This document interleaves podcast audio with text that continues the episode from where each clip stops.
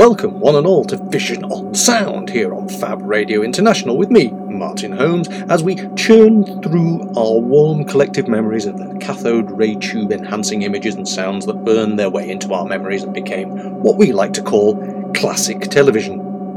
On today's programme, we'll be looking at the strange world of remakes and reimaginings in which filmmakers and television executives have plundered their own archives rather than come up with any new ideas, and have occasionally turned that into box office gold.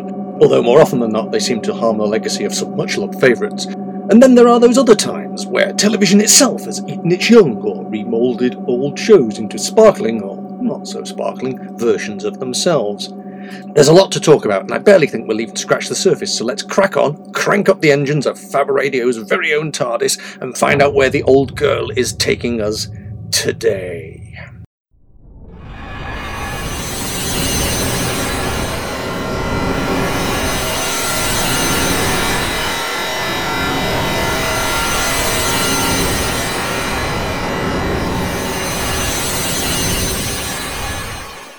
Most exciting.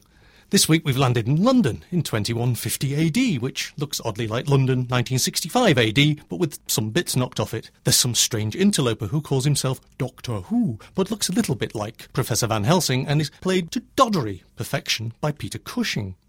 On the inside, TARDIS looks not unlike our own version here, although there are signs that it's had a lick of whitewash since its last outing. This Doctor Who, as we must call him apparently, has flown his homemade time machine to this vision of the far future, having made a brief stop, as you do, in the middle of a jewellery raid. Along with his niece Louise and his granddaughter Susan, they pick up Police Constable Tom Campbell, who closely resembles the lovely Bernard Cribbins. He was once a paratrooper, don't you know? Anyway, they're all whisked away to London, 2150 AD. But this is a London under the rule of those motorised dustbins, the Daleks, appearing in a sequel to their previous feature film outing on the big screen. In colour. This movie version is Aaru Productions' remake of Terry Nation's second Dalek script for the Doctor Who television series, released in the summer of 1966, less than two years after it was on TV, and at the height of what is known as Dalek mania, when every so inclined child in Britain worth their salt apparently wanted a murderous pepper pot in their Christmas stocking. The Daleks in this are big and glossy and colourful, although they do have a tendency to spray fire extinguisher foam at anyone who dares to disobey their autocratic rule, which has the unfortunate effect of exterminating them. And before you can say it seems to be landing in the vicinity of Sloane Square, and Michael Rodd has done another round of questions for his screen test contestants, a rather astonishingly retro flying saucer has landed, and Doctor Who and his associates are busying themselves with saving the world from the rule of these evil metallic overlords.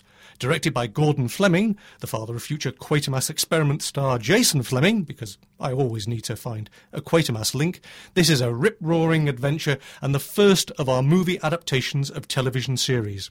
You can see why they felt the need to tweak the format a little for the international market that might have been mm, unfamiliar with that now iconic television show. This version is most definitely family entertainment, with little in the way of backstory, and by halving the running time of the serial it was based upon, the story rattles along at quite a frantic pace. Only a couple of months after this film was released, the original television Doctor Who, as played by William Hartnell, would be transformed into Patrick Troughton, and television history and a long standing legacy would be made. So it's probably just as well that people get the chance to get used to a new face before all that sort of thing went on.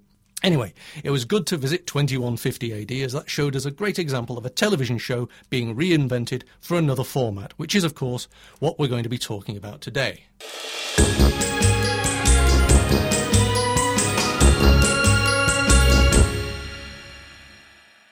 Meanwhile, back in Manchesterford, I have a companion in this old TARDIS of ours. Now, because the role of a companion is basically to say what's happening before I introduce him, I'm going to turn up his microphone and he's going to say, What's happening? Ha ha! Hello, Sandy! Hello, Martin. How are you doing? Welcome to Vision on Sound. Thank you very much for inviting me, Martin. It's a pleasure. Now, you're, you're not. You're not from round these parts, I gather. No, I'm from Stockport. But originally, you grew Yeah, up. You I- grew up.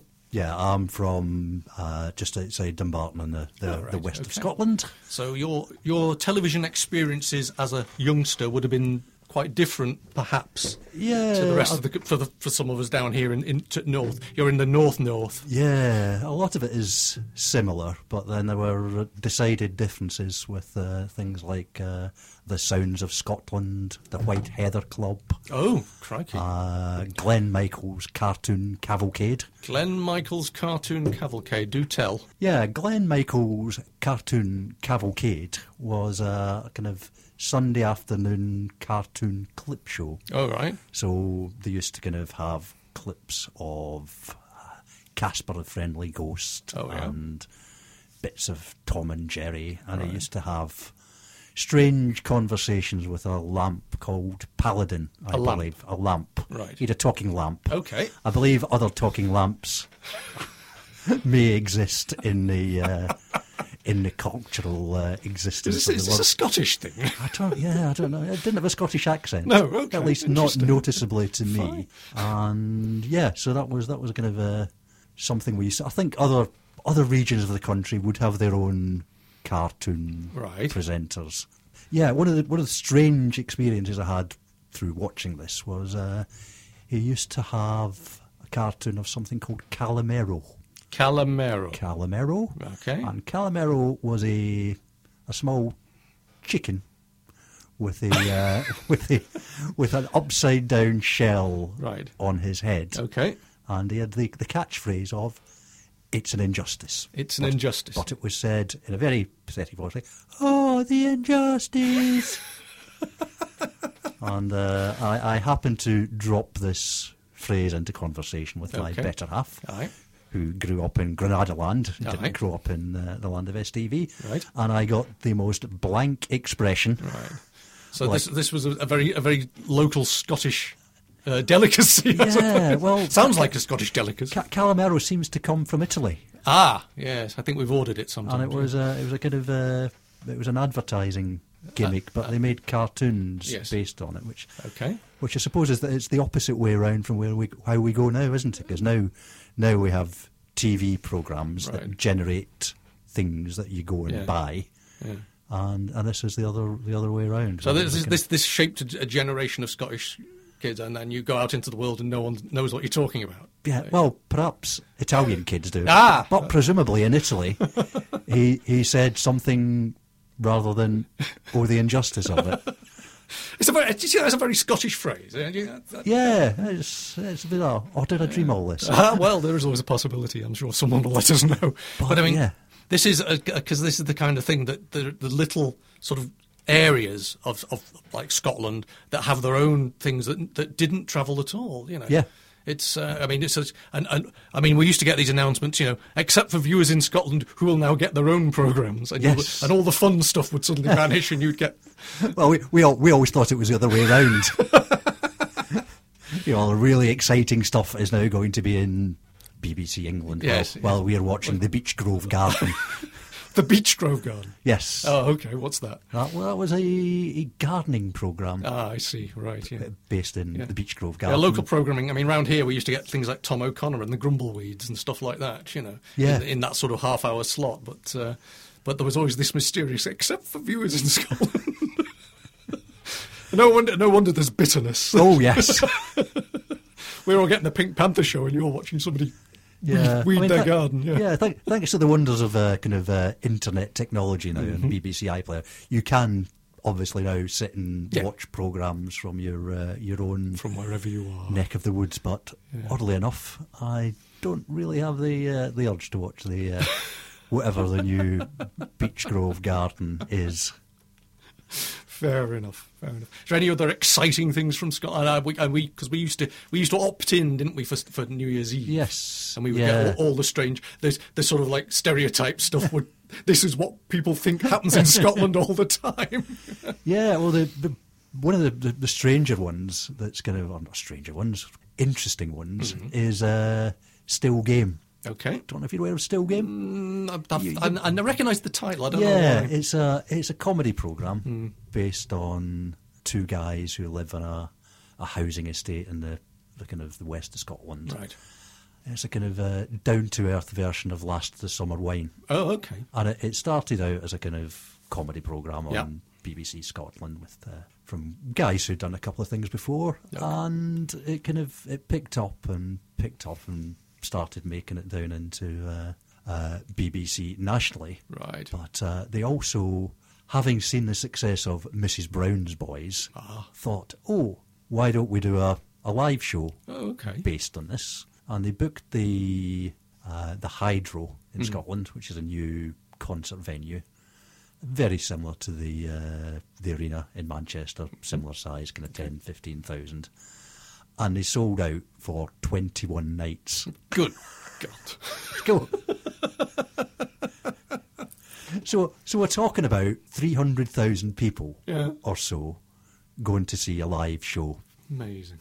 which is about 5% of the population of Scotland are actually going to turn up and watch. Right. So, Uh, uh, that's kind of popular, isn't it? It's it's Yeah. it's it, it's um yeah that that's that's astonishing. the, the number there is just I mean, like you. I know a couple of guys who, who tour as the uh, summer winos, and they, they sort of fill you know halls, you know uh, the village halls and what have you. Uh, but but three hundred thousand people, Yeah. and you think uh, last summer wine probably had a bigger um, bigger audience generally. Yeah. that's incredible. Wow. Is that, So- is, that- is that is that a very is that a particularly Scottish humour? Yeah, it's. I mean, it, it, people watch it down in England now. It's gonna. It makes it onto. Yeah. I think it's gonna even graduated from BBC Two to Right. BBC One. But it's kind of a pride thing. In, But it's yeah, it's a really.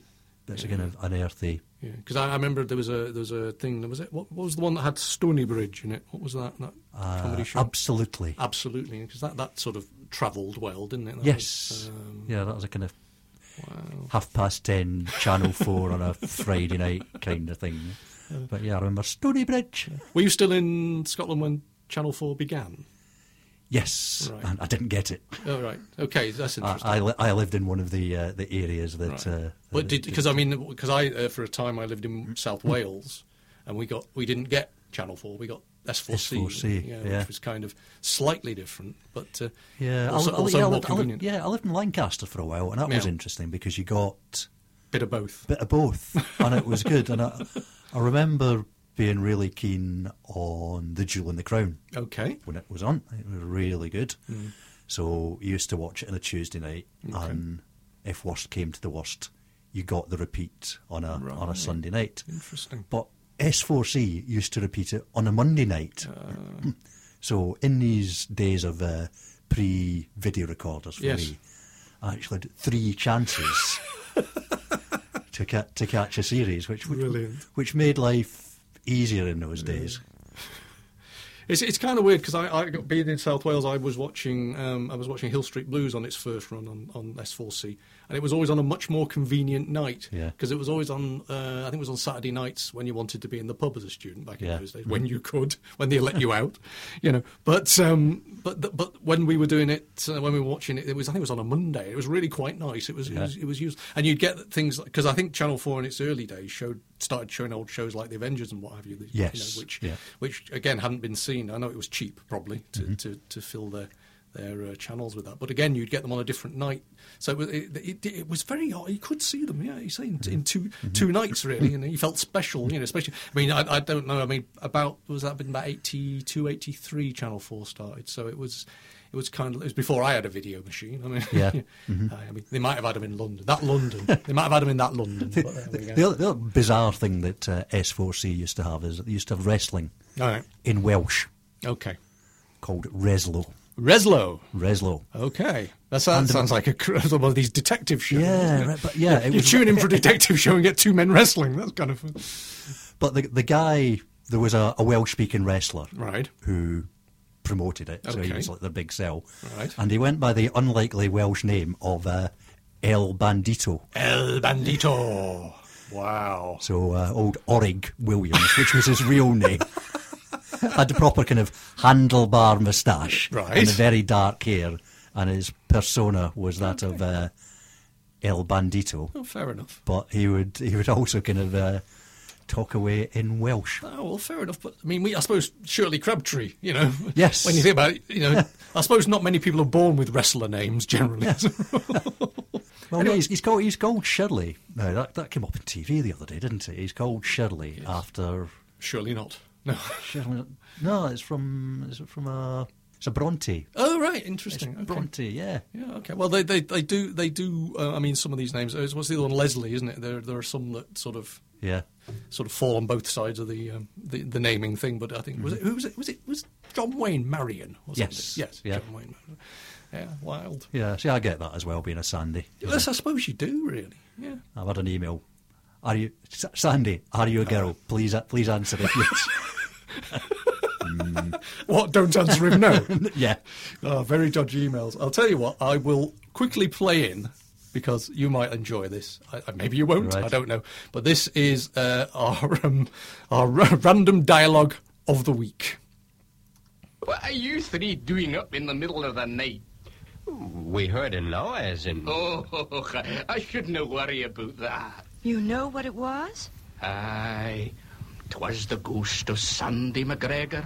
You can take my word on that. Always disturbs him to have strangers in the place. Well, good night to you folks. I'll see you in the morning.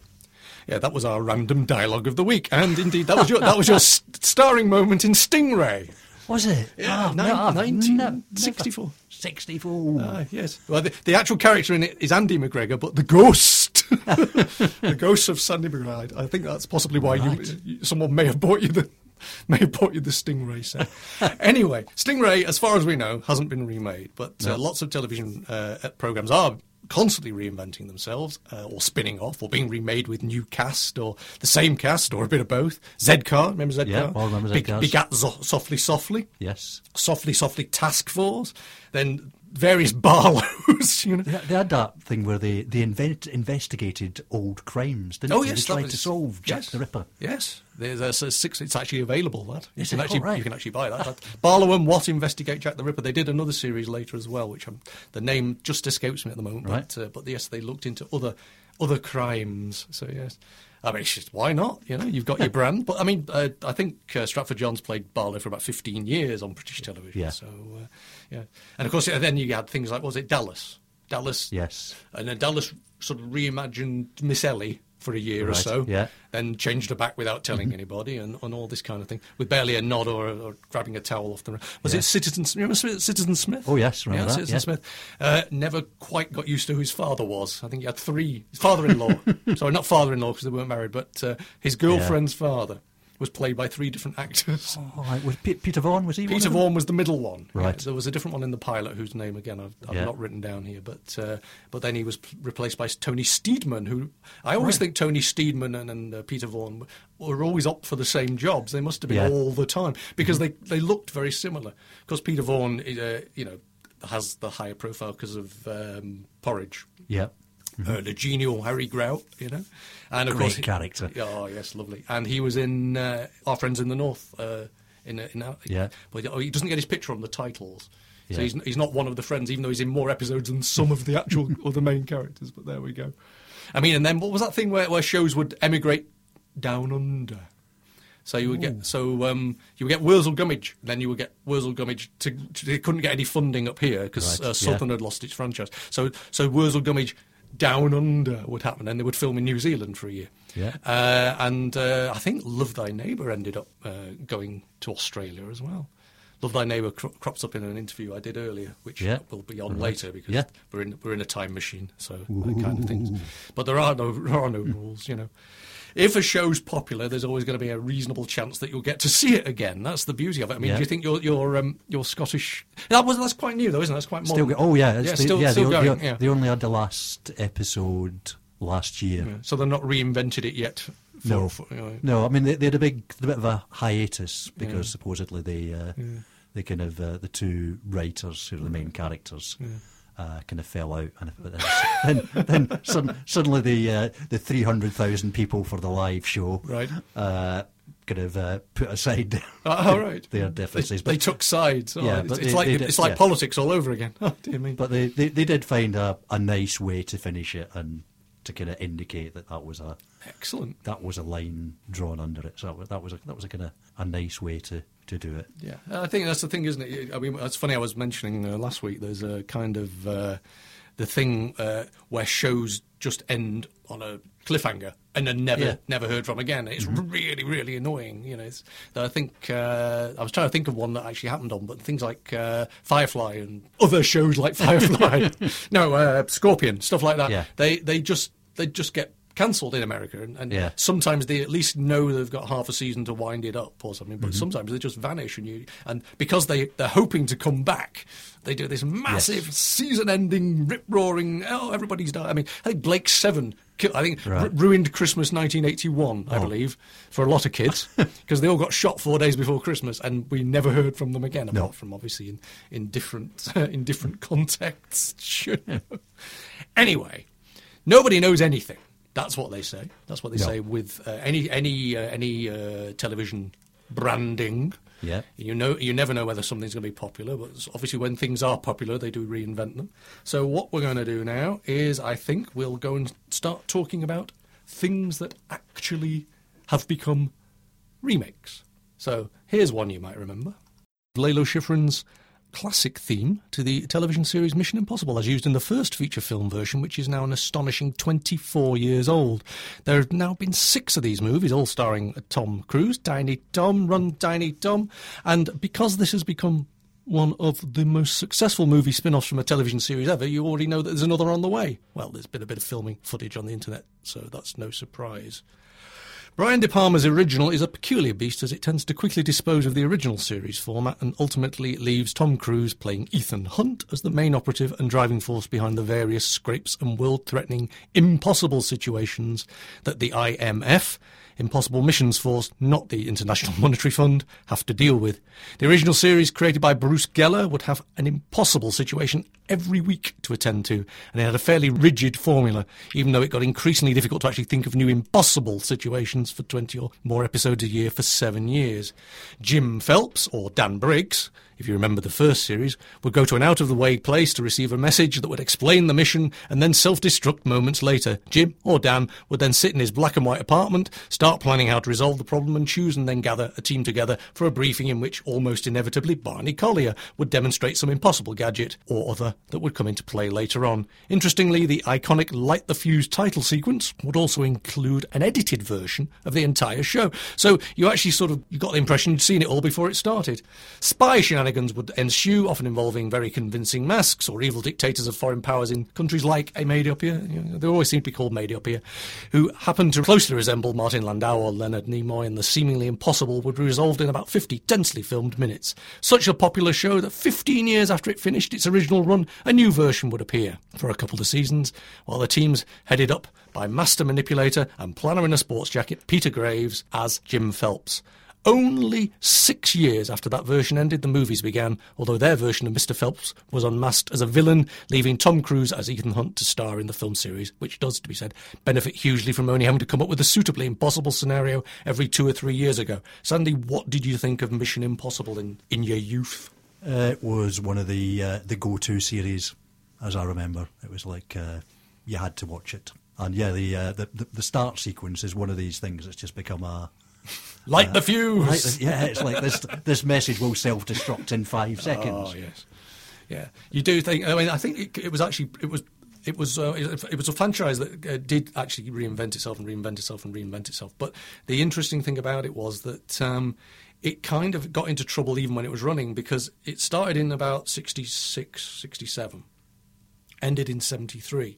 And what was going on in America at that time? People were protesting about government intervention, everything like that. And of course, this squad were going into other countries and overthrowing governments. And, and, it, and so, in the end, I think it, it mostly became about the mob or the, the syndicate. And what they've done in the films now is they've started using sort of elements from those episodes in the plots of the films. So have you seen any of the films? Are you not? Uh, I think. Not a big uh, I think I might have seen the first one or two. Right. Uh, God, you're talking what? Twenty-four years ago? Did you say? Well, the first one was, yeah. The the Yeah. Uh, they, the funny thing was they sort of stopped for a while, and then and then they, they, they kind of rebooted them themselves. It's, again, it's one of those things. You talk about reboots and reboots and reboots, Yeah. but they they sort of started playing more with the having a regular team.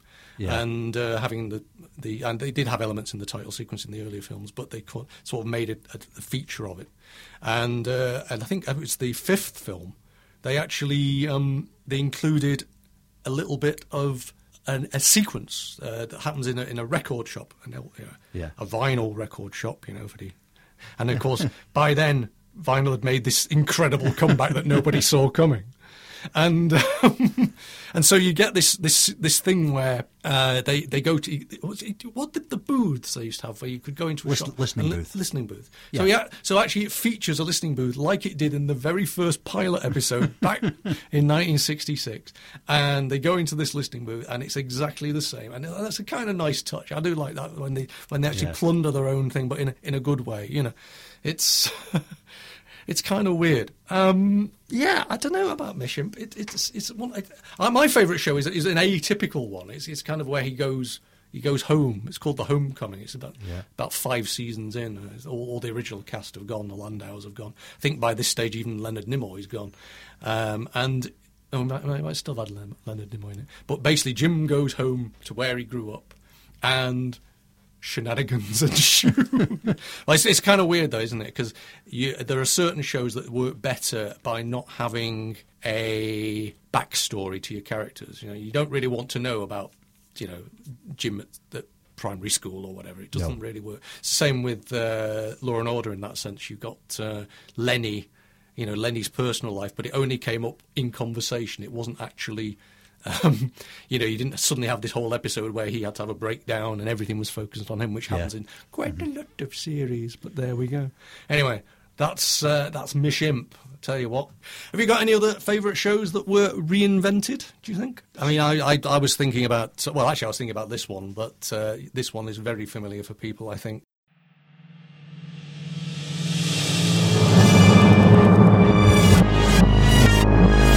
Unfortunately for this bit, I spoke over uh, Jerry Goldsmith's rather beautiful theme to Star Trek the Motion Picture and um, made the comment that Star Trek is one of those shows that's reinvented itself multiple times over the years. And I asked Sandy whether or not he was a fan of Star Trek, and we'll pick up from there.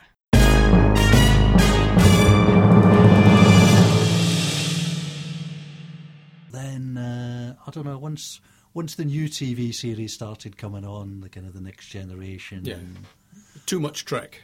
yeah. It Yeah. just it kind of it, it, it took away from the kind of the the simplicity Yeah. of the uh, of the original ones. I, th- I think that uh, again, it, it may well be an age thing. It may be your your generation, or, or I mean, my generation. We're about the same age, give Yes. or take. But uh, I mean, Star Trek turned up on, on British television as a, as a Doctor Who replacement back in 1970, after it had already finished in America. It had been cancelled in America by that stage, so it'd done its three years, and uh, and then it was on all the time. The thing about Star Trek is it was on um, on Monday evenings. It was either just before or just after.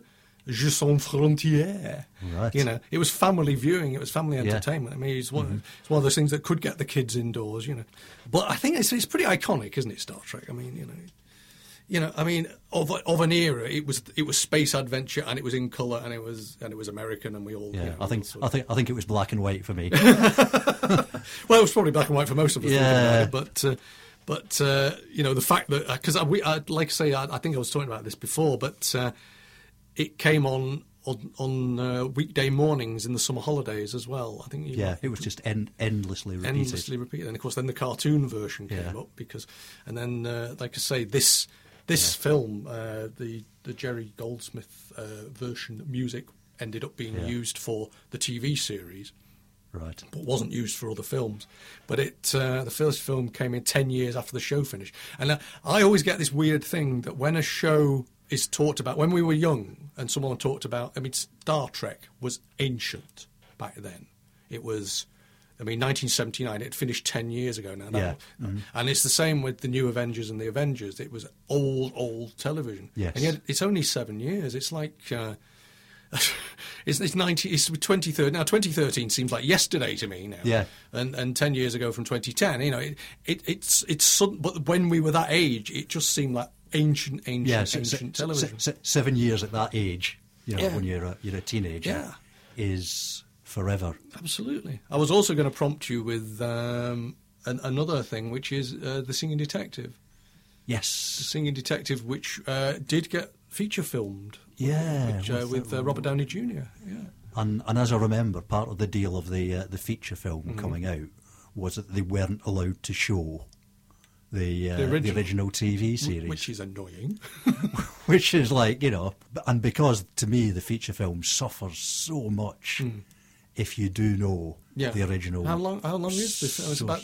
Is it about two hours? No, it's not even. Not even. Not even no. two hours. They've literally torn everything out of it. Yeah, Because the original series, what six hours or more, isn't it? yeah. The, I think one of them, one or two of them, are even an hour and a half. yeah, the, the the episode lengths aren't kind of. Uh, no.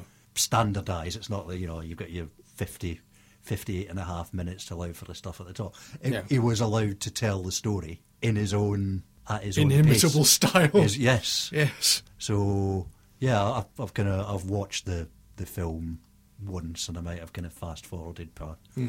through quite a lot of it, but, you know, the, uh, the TV series I've seen multiple times and can just stick it on. I've got, and obviously, if you've seen Dennis Potter, there are there are, there are, there are, there are, there are scenes in that that just come straight out of Nigel Barton and Yes, and, well, and he, like he, he, he, uh, was. I think it's uh, is it is it um, Mark Gatiss who says we've all got, or it might even be Alan Bennett who says we've got a very very few beans in our in our pot, and we and we reuse them. You know, so it's kind of fun. But uh, But yeah, they did. They did just take it. I mean, the the TV program is is so much based in the Forest of Dean yes, and London, and to to move it somewhere else just takes so much away. And because you, if you know Dennis Potter, then you can see the kind of the, the similarities between the uh, the characters in there and his own family, and to just kind of move it off to the states is uh, pff, madness. yeah.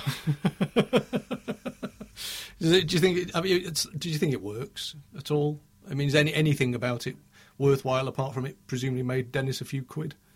Yeah, I don't know. Yeah, maybe, maybe I do need to kind of go back and watch it again after having given it a rest for tw- 25 years or whatever length of time you're going to tell me it is. I think sometimes it's interesting to see the, the retake. I mean, I, I've done that with a few things recently. Is, is actually look at both versions, Yeah. just just to sort of compare and contrast. I think I think it's it's not the uh, it's not the worst thing in the world to uh, to actually sort of see a show in its original. Uh, Tinker Tailor is, is another Yes. one. You know, it's uh, the two-hour film feels in many ways it feels quite slow, Yeah. but then the original version is six hours long, and also feels about it works at the same pace. You don't Yeah. feel the film misses anything out, really. No. Which is kind of peculiar because obviously Yeah. with, with, with Dennis it, it does. So I think it's the oh is it the only Dennis Potter? No, it was Pennies from Heaven made uh, was, was Pennies from Heaven made I into a think film? that was made no. into a film. So it's, it's the only one that sort of got turned into a, a feature. I mean, let's Yeah. face it. You know, this is the whole thing, isn't it? You've got this whole thing about trawling. I mean, do you think that in Hollywood they sit there thinking that was popular, that was that was we, people liked that. Yeah. we've got no ideas. Charlie's Angels, people liked that, didn't they? You know?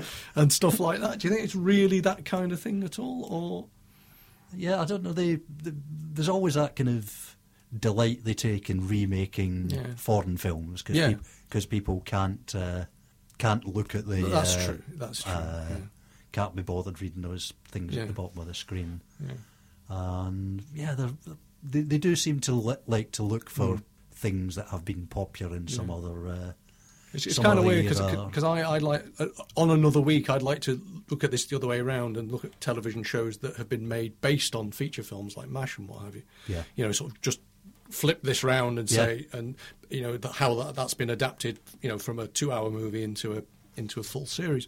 Yeah. But the thing about it is is is there any feature film? I mean, Mission Mission Impossible presumably has been Yeah. successful, but is is there really any really good remake of a television show you can think of at all? Because I think the Avengers movie, Yeah. Mm-hmm. I mean, this is the bowler hat Avengers. Yeah. uh, that's what we talk about on this program. uh, the uh, these John Steed Avengers. Yeah. uh, wasn't a successful movie at all. no, Uh, have you seen that at all? Did No. you go and see that? I don't know. It's uh, Rafe, Rafe, Oh, sorry. Yes, I Rafe did. Fiennes yeah, and uh, Uma Thurman and Sean Connery. yeah. It, wa- it was it August de Wynter. it was it was a bit off the scale as I remember. It was kind of. Uh, It, I've got I've got the scraped- DVD. remember scraping them off the ceiling. Yeah, I, I did try and uh, I did try and rewatch it last year. I thought I'll give it a Yeah. go, give it another go, and you can see that. It's, I think it's obviously it's trying to be deliberately eccentric. And the thing about the original Avengers is it started off as a straight crime drama, Yeah. Mm-hmm. and then went a bit quirky, and then went a bit quirkier, and then went a bit quirkier. So what happens with the film is they just got oh, I mean the bit with the scene with all the teddy bears around the table. It, it boggles the mind. I mean, hmm. it's kind of interesting as a piece of cinema. Don't get me wrong. You know, Yeah. I mean, it's an hour and a half. You can you can sit through it and go, yeah, but I'm not sure it's a good remake of the Avengers. You know. No. But I mean, they've done. I say they've made. How many? Two or three Charlie's Angels films. Yeah. You know, and again, it's it's weird because I, always think that again going back to Star Trek is that you know you had a plot a week, Yeah. and then suddenly you get a plot every three years. And somehow, on so, like I say, with with Mission, it sort of works because you know it means Yeah. they can do a really complicated, conflict. although for some reason in the Mission Impossible films they're always um, disavowed. They've always been disavowed. They're always off the grid. Yeah. They're- can't just be uh, you know working for the people they're working for. They've always had to, you know, been oh we're we're behind we're we're, we're off the we're off the radar this time, like last time and the time Yeah. before, you know. But Star Trek because it was like you'd land in a different place every week yeah. Suddenly that that only happening once every three years, and also them then doing a trilogy of films that were linked. There was uh, Wrath of Khan, uh, Search for Yeah. Spock, and Voyage Home, which were Yeah. a linked story. So they actually told one story over about eight years. I mean, that's, that's, that, that's partly because they made that mistake of killing Spock. Yes, it? this is true. yes. oh no, we've, we've, we've dropped a baby kind of thing. what are we going to do to. Uh, yeah, it's kind of thing. But there've been some awful remakes. I mean, the Bilko, the Bilko movie, Oh, with Steve, yeah. Steve uh, Martin. You know, yeah, Uh, any, any, any remake with Steve Martin, I, Yeah. I kind of. You know, he's a, he's a fantastic comedian. yeah. But Bilko. Yeah. oh, I'd forgotten about that Yeah, one. and his, his two Pink Panther movies as well. Yeah. He uh, he made, but uh, it's almost like you know, well, we've got Steve on board. You know, Yeah. I mean, he's, he's uh, say I'm sure he makes the best of a, a bad Yeah. lot, but it's uh, yeah, Bilko. Ooh, Because I mean, I, I love the old Bilko Hmm. things with Phil Silver. You just you watch the kind of the, the effort that goes in from all these the supporting actors. Yes. feeding them lines, Oh. and it just like yeah. it's fan- fantastic to Yeah. watch that kind of the. It's kind of weird because because this actually sort of brings us loosely onto it. I had a conversation uh, with a guy called Martin Unsworth a few weeks ago, who actually he um he, he works for Starburst magazine, but he's a big big fan of seventies television Yeah. uh, and uh, seventies those seventies movies that um, that were uh, based on sitcoms. So what we'll do, I'll play in that interview now. And then we'll resume afterwards, if that's all right.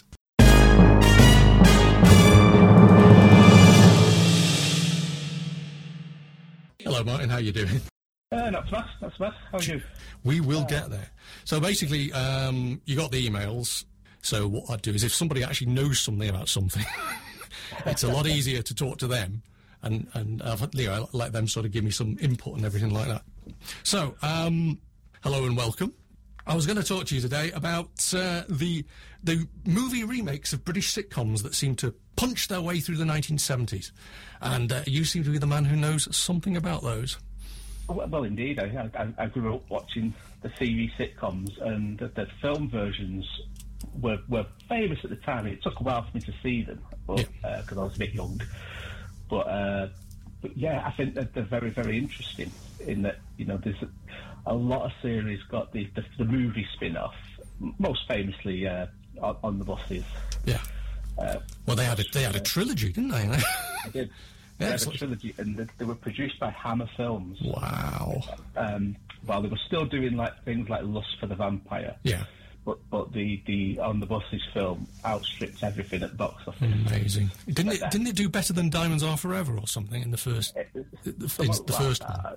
Yeah. Yeah, it, it, it was one of them things where it, it, surprised everybody by being top of the box office for a while. But uh, Was that was that the, the very first then? The very first spin-off sit, sitcom movie that we know of, or, or did Steptoe and Son sort of slide in slightly before it, or no, I think you, um, that that was the one that opened the floodgates really uh, on the buses? it, it was the one that made people realise they could make lots of money on it. uh, if we go we go back to the fifties. Yeah. Hammer also did. They they had a, a before they started doing the, the horror films mainly. They did a lot of uh, spin-offs from radio shows. Yes, and of course the two Quaterm, well, the three Quatermass movies. Um, Yeah, which which spun off from TV series as well. But the um, they had a, a, a film of I Only Asked, Oh, of course, yes. which was uh, And anything with Jack Warner in it, yes. yeah yeah. So they uh, they they- sort like set the trail really for doing spin-offs of TV shows, uh, Right. certainly in England. Right, so it was so it was kind of a thing that was actually happening generally. The the the sort of TV sitcoms were just a new meat for them to exploit, really. I think so, yeah. Wow. Uh, and it, it, it, you know, it didn't matter which which genre the films were in. No, uh, they tended to be the comedies, but Yes. they, they did try and do, I think, like say, the Quatermasses and things like yeah. that. Well, that was the, that was the first X movie, wasn't it? To Quatermass Uh, Experiment. I yeah, yeah, Yeah. because they, they emph- emphasised the X in Yeah. X, experiment. And yeah, the, the on the buses films were, they they came at just the right time because they could be a bit racier than Yeah. the TV show. Uh, not too much, but just a bit saucy. And uh, and sort of carried on that way. But there's, there's lots of forgotten ones that they, they did uh, for the love of Ada. Right. That was a TV show for a while. That became a movie. Yeah. So the the um the then this of course was presumably this was in competition with the Carry On films, really, was it, or was it in competition with all all sorts of other films? Because there were there were the Confessions films and everything like that. Would they not be the same sort of market, or Well, the Confessions films came slightly later than Right. the on the buses films. okay? Um, so how rude can we go, kind of thing? Yeah, I mean they they were direct competition to the Carry On because the Carry On had got saucier and saucier Yeah. in the seventies. I actually prefer the seventies ones to the early ones. But yeah, they, they, I think they just realised they could they could be a bit cheekier Yeah. without without the BBC censors or the ITV censors looking at them. Were these actually um, would the, the the money men? Would would that money have fed back into the TV show, or is it completely a separate thing? Do you think? I think it was a separate thing. I Right. think it was a license. Uh, yeah, they'd license it. They they tend to get the original writers on Yeah. board. And the same actors, obviously. Yeah. Oh, yes, yeah. They occasionally change one or two actors. Yeah. But yeah, it's, it's one of them things where they, they, they just tried everything. There's a, a forgotten TV show called That's My That's Your Funeral, Right. uh, and, the, and Hammer made a film of that one. no. was that a cheery one? Yeah, well, yeah, it, was- it, it's a comedy based in an Undertaker's. which Right. They rehashed that uh, that idea later on with uh, In Loving Memory. Yes, of course. Yes, uh, old Thora. Yes, and of course Thora was a big sort of actress throughout sort of fifties and sixties television. So Yeah. and And and film. Yeah. The the Undertakers were the Unsworth Undertakers, but they were no relation. Are you sure they weren't? They weren't. They didn't steal your name from a from a from well, a sign somewhere. I was still at, at junior school when that came Ah, out, so right. imagine the, the ribbon I got. Uh, did you? Did you? Uh, I imagine. Did you get lots of? Um, suppose you, nowadays, you'd have there'd be loads of photographs going around in your Twitter feed, wouldn't there? Something, but at least Yeah, we were spared that at least. Okay. So how how old were you? Are you were in the in the seventies? If it's not too personal a question, I, I was I was still in my, my, my one figures in the seventies. right? So, so so you would have seen these films when you were a lot older, is that thing, or were they? Uh, yeah, yeah. When they when they ended up turning on TV, Yeah, uh, fair enough. probably very early eighties. Yeah. And you just absolutely saw these and thought, yeah, that's me, that's my world, I love this. Yeah, yeah. Because uh, a lot of them I remember coming out at the cinema. I remember the Are You Being Served film coming out of the cinema. yes, of course, yes. Another Right, one where they go on holiday. It, it seemed that Yeah. seemed to be a very big theme amongst amongst the spin-off films, wasn't it? We all go on holiday. Yes, yes, and uh, it, it was an easy way of just transplanting and getting him into a proper outside camera setting rather than studio. Yeah. Have you ever been on holiday with everybody you worked with at all? Uh, surprisingly, yeah, but it wasn't the same. No. I mean, It- because Holiday on the Buses was also was also one of the three, wasn't it? So It was So film that trans- in, uh, in Prestatyn. Prestat. Oh, I went. I, you know, I went to Prestatyn holiday camp. Ah, yeah, yeah I, I used to go there as a kid. Yeah. So, so when we saw that, it was it was amazing. You see, my, we, we didn't have a car when I was a kid, so we went uh, in a taxi all the way to Prestatyn from Stockport, Blimey. and it cost me dad fifteen pounds. Which is you could have just- bought a car for that. Well, precisely. Fifteen pounds there, fifteen pounds back. Look at that. I think we ran out of money halfway through the week. I think he miscalculated. Yeah. but but there were no signs of any any any filming going on. So, um, uh, any of the others you remember? I mean, uh, there's the porridge. I think the porridge one is actually quite classy, isn't it? The uh, in, in, Yeah, uh, it- it, that was that was quite late on as well. That was that seventy nine. Right, that's that was a lot later, yeah, yeah. But uh, it's all like they'd got into the rhythm of it by then. But it's actually a very sort of, would you say ac- not accurate? Is accurate the word? Very, very faithful to the original subject matter. It's kind of like a retelling, isn't it? Quite often they did a retelling, I suppose, of. It of the was. early It was. ones. They took, took elements of, of stuff they've done in the the show already, Yeah. And used bits like that. I think the one that did that the most was the uh, Rising Damp one, Right. Okay. uh, which of course had a different uh, character. Oh, as, as the logic of Richard Beckinsale having gone. Yes, of course. Yes. Yeah. I suppose this was an era, though, wasn't it, when um, people didn't have videos. So, so the actual original, say, the first series of Steptoe would, would be such a far distant memory, and even even the, even to be honest, the first few sub episodes of. Um, of porridge would be so far ago, ago that people probably wouldn't remember it, and you and that sort of like gives them a chance to hone you know the, the stuff that worked, the stuff that was really kind, kind of funny, and, and that you know people gave them feedback on, and they could make a really good tight script out of it. Have you got any? Have you got any favourites at all? Uh, the on the buses ones are, are the films I can watch all the time. Not the carry on films. You can just watch them and just forget about the world for a bit. And Yeah. I did hear that the um, one of uh, there's I can't remember who actually said it, but the, there's a line in the Likely Lads film that, that is, is is quoted as being one of the best lines in a film ever, which is the uh, I, I would offer you a drink, but I've only got six cans, which is apparently just is comedy gold. So. Well, but I, I'd agree with that as well. Know, so I mean, this is the thing. Some people do regard them as a bit throwaway and a bit. Yeah, there, there is an attitude towards that kind of film in certain quarters that they're a bit sort of lowbrow, a bit trashy, a bit. But like I say, they absolutely hit the pulse of the British. But I mean, these these uh, sitcoms were doing 16 million viewers, weren't they? I mean, they were yeah, oh, yeah, they were, they were consistently number one in the viewing charts and yeah things like that. for year after year after year. You know. You still had Coronation Street on, but that was nowhere near Yeah. getting what these these shows got. So I mean, uh, you're on disc. You have them in your house. I do.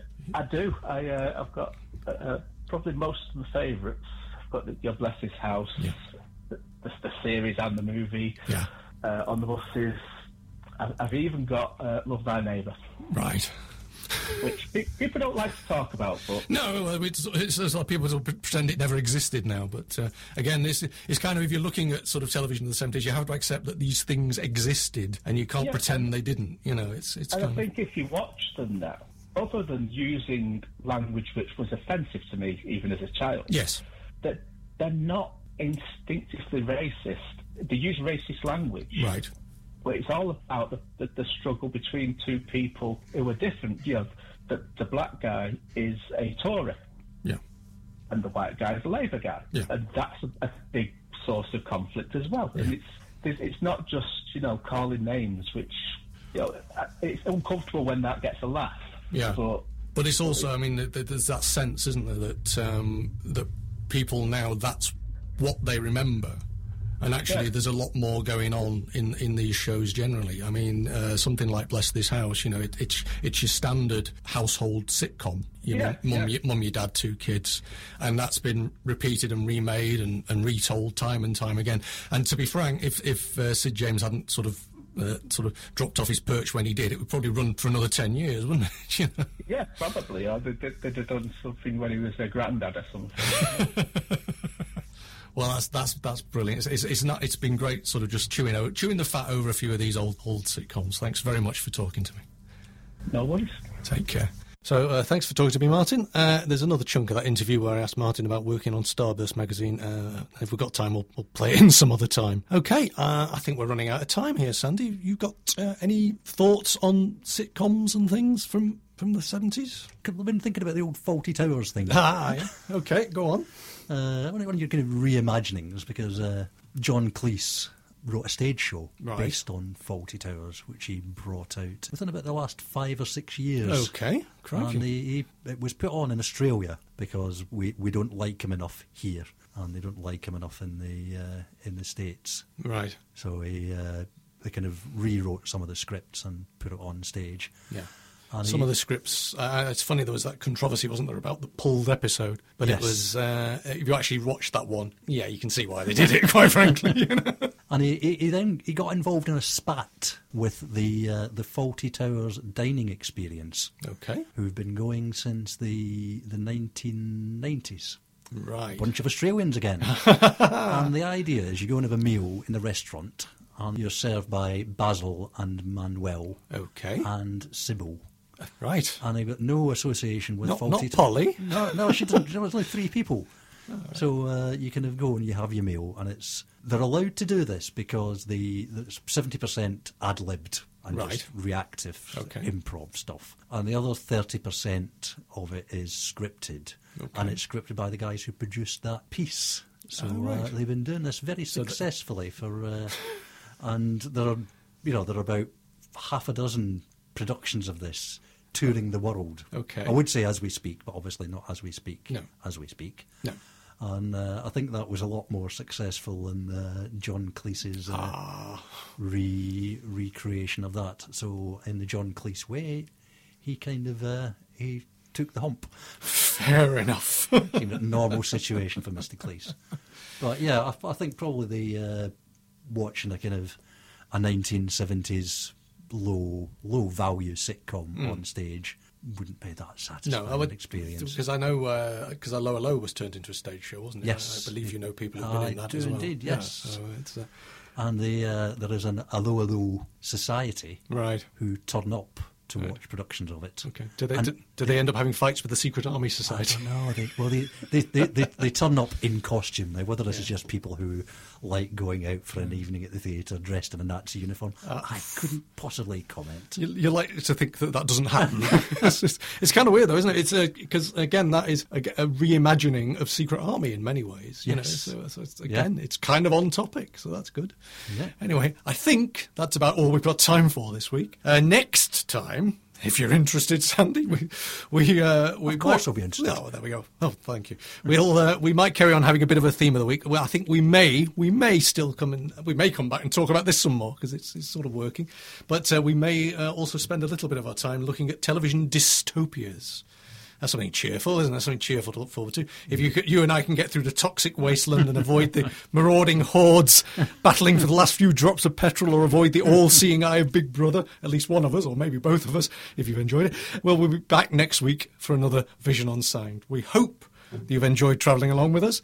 We'd like to thank uh, Martin Unsworth for his contribution, as well as everybody here at Fab Radio International for helping out this week, and uh, hope to be with you again soon. Take care.